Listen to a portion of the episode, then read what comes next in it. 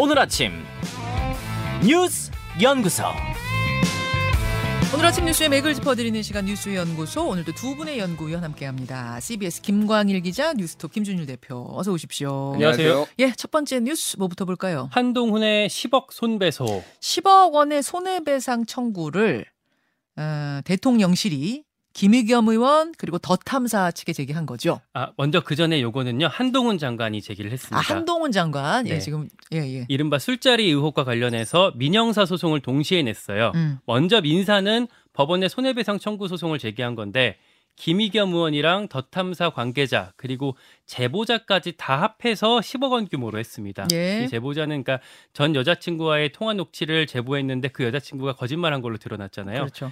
같이 걸었고 그리고 형사적으로는 이들 모두를 경찰에 허위 사실 유포 혐의로 고소를 했습니다. 네, 네. 10억 원이면 사실 이런 명예훼손 손배치고는 되게 큰 액수거든요. 음. 어, 여기에는 좀 정치적 포석도, 그러니까 물론 한동훈 장관이 되게 모욕적이라고 느꼈고 또 뭐 사실관계를 바로잡기 위해서 이렇게 걸었다고 볼 수도 있겠지만 어떤 그 무리한 의혹 제기를 끝까지 엄단하는 그런 이미지를 네. 어, 가져가려는 전략이 뭐 포석으로 깔려 있다 이렇게 볼 수도 있을 것 같습니다. 예. 여기에 대해서 김의겸 의원은 곧바로 당당하게 응하겠다 이렇게 페이스북에 답을 했습니다. 음. 아, 그런데 다만 이렇게 덧붙였어요. 검찰, 경찰, 법원에 영향력을 끼칠 수 있는 현직 법무장관이 법적 다툼을 벌이는 게 맞는지 돌아보라.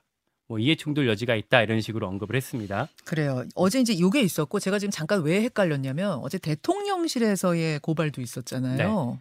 김종대 전 의원이랑 방송 진행자 김어준 씨를 같이 고발했는데 그러니까 고소 고발 큼직한 거 두 개가 있어 갖고 음. 예 하나는 대통령실 하나는 한동훈 장관. 자 대통령실의 고발은 김종대 전 정의당 의원 예. 그리고 김어준 씨예요. 예, 천공 스승 얘기했던 걸로 걸었어요. 네. 그러니까 김종대 전 의원이 TBS 라디오에서 이렇게 말을 했습니다.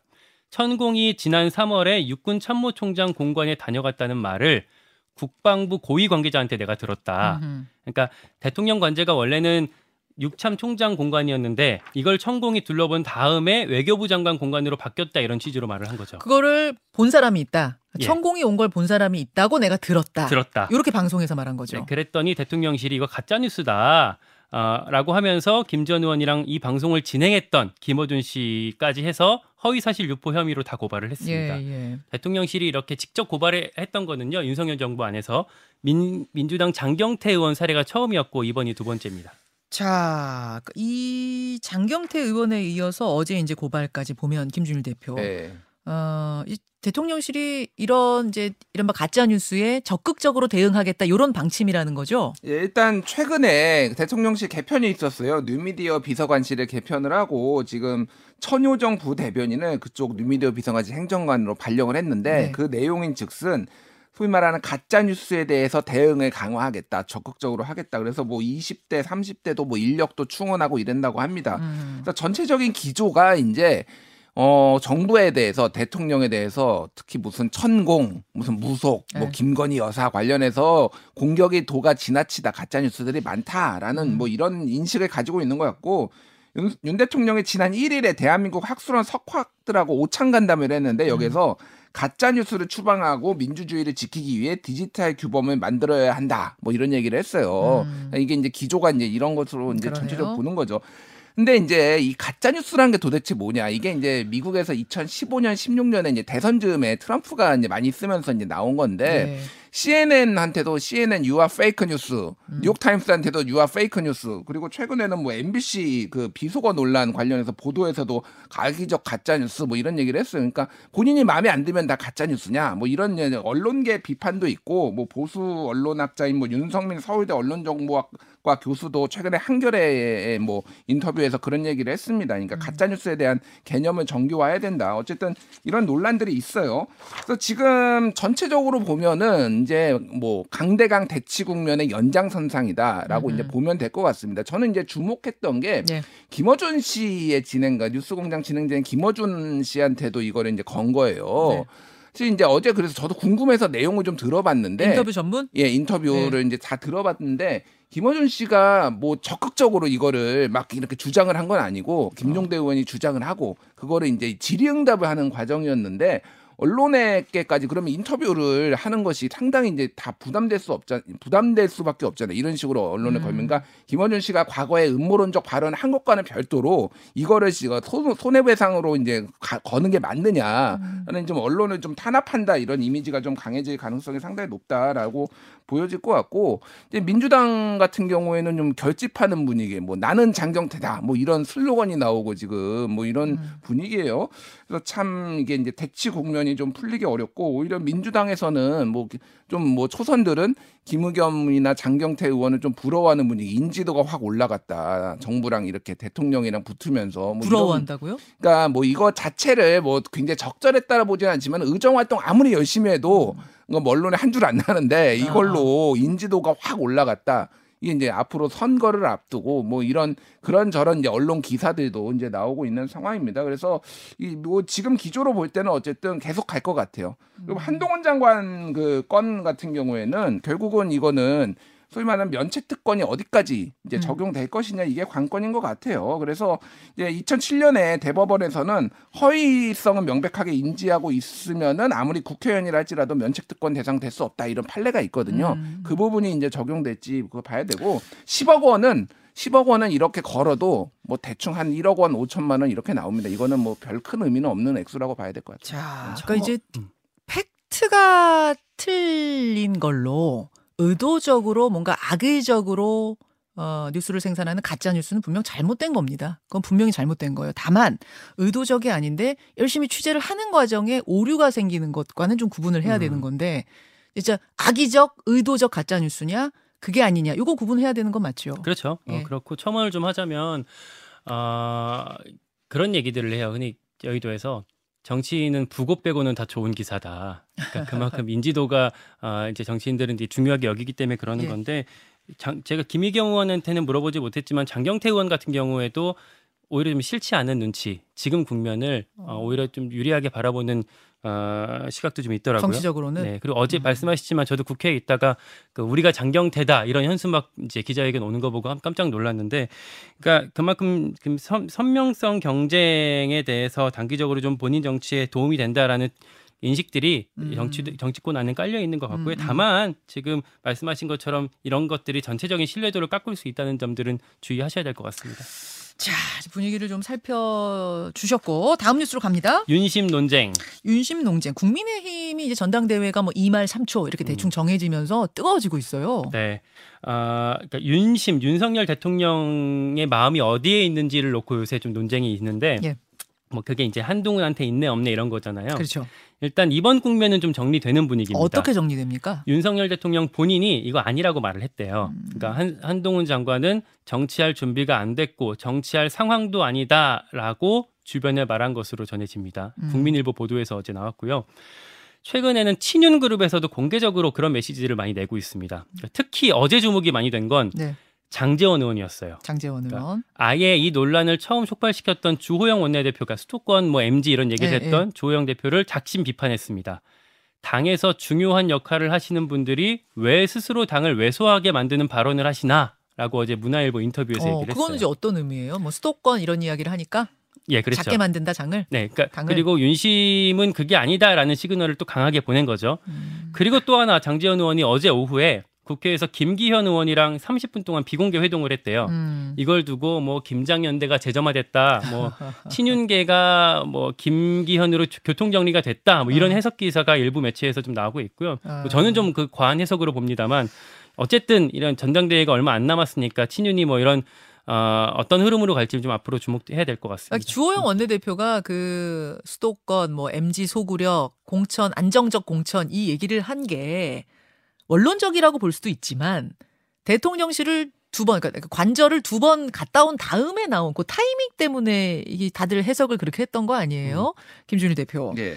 일단 관저 정치를 주목해 볼 필요가 있어요. 지난달 25일에 여야 어, 지도부, 아니 그러니까 여야가 아니라 여당 지도부 비대위원들이 갔잖아, 만났잖아요, 네. 그때. 예. 근데 그거에 앞서서 한 22일이나 23일쯤에 윤핵관 4인방 부부가 만찬을 했다 이게 알려졌고 음. 그런 다음에 30일 지난주 수요일에 김기현 의원 3시간 독대 그런데 밤에 주호영 원내대표 긴급 심야 회동 네. 그런 다음에 3일 지난 토요일에 주호영 원내대표가 그 세 가지 조건 발언 네. 그리고 그날 또 한동훈 장관하고 이상민 장관 만났다. 음. 이것까지 이제 같이 딱 이제 이 물려서 나온 거예요. 네, 네. 그래서 지금 대통령이 면접 보고 있냐 당 대표 후보들 뭐 심지어는 당 대표 후보들 다 만날 거다 이런 대통령실 관계자발 언론 멘트도 나오니까 음. 이게 좀 부적절하다. 이런 이제 얘기가 있고 한동훈 띄우기가 이게 어떤 당무 개입 아니냐, 당무 개입 안 한다면서. 그러니까 이 지금 상황을 보면은 이런 것들에 좀 부담감을 대통령실이 느껴서 선을 그은 거 아니냐 이렇게 보여져. 어저께 한꺼번에 쏟아졌거든요 기사가 밤에 네, 저녁에. 그래서 막 아까 얘기했 국민일보 제목은 한동훈 정치할 준비 안 됐고 저 지금 정치할 상황도 아니다. 음. 중앙일보 한동훈 윤 한동훈 파- 차출세 반대 장관 할일 많은데 왜 자꾸 말이 나오나. 음. 그리고 채널 A는 한동훈 다른 데 쓸 때가 있다. 그렇게 얘기를 했다라는 거예요. 그래서 뭐 아, 총- 윤 대통령 예, 윤 그렇게 말했다더라. 말했다더라 그러는 건데 그래서 총리 기용 아니냐 다른 데 쓰는 거면은 뭐 이런 아, 해석 이 총리설까지 나와요. 총리설까지 나와요. 그러니까 이게 전체적으로 보면은 그러니까 한동훈을 전체적으로 약간은 띄우는 분위기도 있었지만은 너무 나가고 당내 네. 반발이 심해지니까 네, 대통령의 선을 긋는 모습 이런 것들을 지금 여권 고위 관계자 멘트로 이게 다 나온 거예요. 약간 어떤 느낌이냐면 예, 예. 지금 에드벨론 한번 띄워본 건 아니에요. 그러니까요. 러다 이제 에드벨론이 예. 너무 올라갈 것 같으면 살짝 또 이쪽에서 견제도 하고 뭐 제어도 하고 이- 이러는 거 단계는 아닌가. 빌, 빌드업이죠 그런 게. 그러니까요. 이게 뭐 전체적으로 어쨌든 한동훈은 계속 이름이 나오고 주목받고 뭐 요런 단계에서 적절히 선긋기 정도로 이해를 하시면 될 것 같고 뭐 김장년대 김기현 장재원 그 김장년대는 지난 7월 한 20일쯤에도 한번 인터뷰도 한번 네. 그때 하셨잖아요. 그때는 뭐 간장년대도 있었습니다. 안철수 그러니까 그렇죠. 간철수 뭐 그거를 이제 그 이준석 대표가 쓴 건데 그래서 이거를 정말로 유의미하게 윤심이 있다고 봐야 될 것이냐 아니면 장재원 의원의 뭐 개인적 플레이냐 이것도 조금 더 지켜봐야 될 것 같아요. 장재원 의원의. 개인적 플레이냐 아니면 음. 주호영 원내대표의 그냥 개인적 소신을 밝힌 것이냐 진짜 윤심이 들어간 거냐 김광일 기자가 취재 좀 해보셨어요 주호영 원내대표 뭐 조영 원내대표 쪽에 그는 여러 번 제가 물어봤는데 네. 뭐 그냥 원론적인 얘기를 한 건데 거다? 침소봉대 됐다 이런 얘기들을 하고요. 그러니까 이런 상황들 굴러가는 것들 지금 뭐 저기 뭐 한동훈이니 김기현이니 이런 이름들이 계속 나오고 있는데 국민의힘 취재하다 보면은 네. 요즘에는 아 윤심파리를 너무 하는 거 아니냐 이런 얘기들이 많이 나와요. 윤심파리가 뭐예요? 그러니까 대통령 뜻 팔아서 다, 자기 자기의 어떤 정치적인 이속을 다들 챙기는 아, 거 아니냐. 그래서 이제 관저 갔다 온 것도 계속 이렇게 흘리는 거 음, 아니야. 나 이 정도의 사람이야. 뭐 이런 식으로. 네, 뭐 그런 얘기들 많이 하고 또 취재하다 들었던 인상적인 얘기들은 지금 윤석열 대통령이 누구를 만날고 그런 것들을 정할 시점이 아니지 않느냐. 지금 이렇게 너무 빨리 하면 오히려 리스크가 커지고 변수가 많아지기 때문에 만약에 한다고 하더라도 1월 중순쯤에는 할 거다. 아, 지금은 그렇게 좀 해석하는 게 좀 이른 시기 같다라는 얘기들도 하더라고요. 음, 그래요. 다만 이렇게 얘기하는 것들이 전당대회를 어떤 활기를 준다는 측면에서는 뭐 도움이 돼- 국민의힘 입장에서 도움이 되는 측면도 있긴 한 것 같습니다. 그런 가운데 오늘 구민들레 모임, 뭐 새로운 이름은 국민 공감. 예. 오늘 첫 공부 모임 한다면서요? 7시 반에 시작한다고 했으니까 지금 막 시작을 했을 거고요. 여기 네. 장재원 의원, 권성동 의원 참석한다고 하니까 어, 여기서 나올 반응들, 흐름들도 같이 짚어봐야 될것한 같습니다. 65명이 참석하는데 권성동 장재원 의원은 난 거기 모임엔 참여 안 하는데 오늘은 참석한다 그런 거죠. 그 장재원 의원 같은 경우 빠진다고 이제 얘기를 했었는데 일단 오늘 들어, 오늘은, 간다고 합니다. 가는 것으로 잠시 후에 송원석 의원은 인터뷰로 어, 만나보겠습니다. 하나만 더 보죠. 역대 최대 이혼 소송. SK 최태원 회장과 노소영 아트센터 나비관장 이혼 소송 얘기입니다. 네, 이혼 소송이 제기된 지 5년 만에 결론이 났습니다. 네. 법원이 665억 원의 재산 분할을 인정했는데요. 어, 최태원 회장의 노소영 관장 쪽으로 현금 665억 원을 보내야 한다 이런 얘기가 되고요. 음, 어, 국내 재벌가 이혼에 따른 재산 분할 중에는 알려진 사례 중에서는 역대 최대 규모입니다. 그래요. 최태원 회장 쪽에서는 처음에 성격 차이로 이혼하겠다 이렇게 언론에 밝혔었는데 결국에는 혼외자가 존재했다는 점을 법원이 반영해서 아. 최 회장한테 책임이 있다 이렇게 판단한 걸로 보입니다. 그렇군요. 그렇군요. 알겠습니다. 여기까지 볼까 또 덧붙이실 부분 아, 있으세요? 예. 이게 되게 중요한 게, 그러니까 소위 말하는 특유 재산이란 게 있거든요. 이거는 그러니까 부부가 같이 형성한 게 아니라 원래 배우자가 가지고 있던 재산. 예. 그래서 이거를 이제 외국은 이 특유 재산보다는 부, 이 배우자의 기여에 대해서 굉장히 많이 기여, 그 뭐, 쳐줘 가지고 법원이 막 1조 원씩 나오고 그러잖아요. 유명한 음. 그렇죠. 사람들. 그렇죠. 여기에서도 또 다시 이 재벌가에 대해서는 특유 재산을 인정해서 배우자의 기여를 거의 인정 안 해줬다. 라고 다시 봐야 되고 역대 최대 금액이 나오기는 했지만은 네, 네. 사실은 1조 원대 뭐 이런 뭐 처음에는 얘기까지 나왔었거든요. 이게 예. 인정이 되면은 그래서 그 전에 예를 들면은 이무재 고문하고 이부진 사장 음. 그리고 최근에 조현아 부사장하고 그 부부 이런 것에서 다 굉장히 소액이 나왔거든요. 상대적으로 재벌가 안 되는 음, 그래서 좀 보수적으로 계속 판결이 나오고 있다 이렇게 봐야 될것 그러니까 같습니다. 재산 형성 과정에 노세훈 관장이 영향을 끼친 게 크지 않다라고 판단을 한 것 같고 그래서 그러니까 법원에서는 그러니까 원래 그 노세훈 관장은 주식을 이제 달라고 했었거든요. 근데 음. 주식이 아니라 현금을 현금을 훨씬 더 적은 금액을 주는 걸로 결론이 나면서 네. SK 입장에서는 이제 뭐 경영권이나 지배 구조 이런 리스크들이 있었는데 그게 좀 방어가 된 셈이라고 그렇죠. 볼 수가 있겠습니다. 그렇죠. 원래 가지고 있던 형성했던 재산은 역시 이혼 때 분할하지 않는다는 게 이번에도 지켜졌다는 부분들 보면서 두 분 수고하셨습니다. 고맙습니다. 감사합니다. 김현정의 뉴스쇼는 시청자 여러분의 참여를 기다립니다. 구독과 좋아요, 댓글 잊지 않으셨죠? 알림 설정을 해두시면 평일 아침 7시 20분 실시간 라이브도 참여하실 수 있습니다.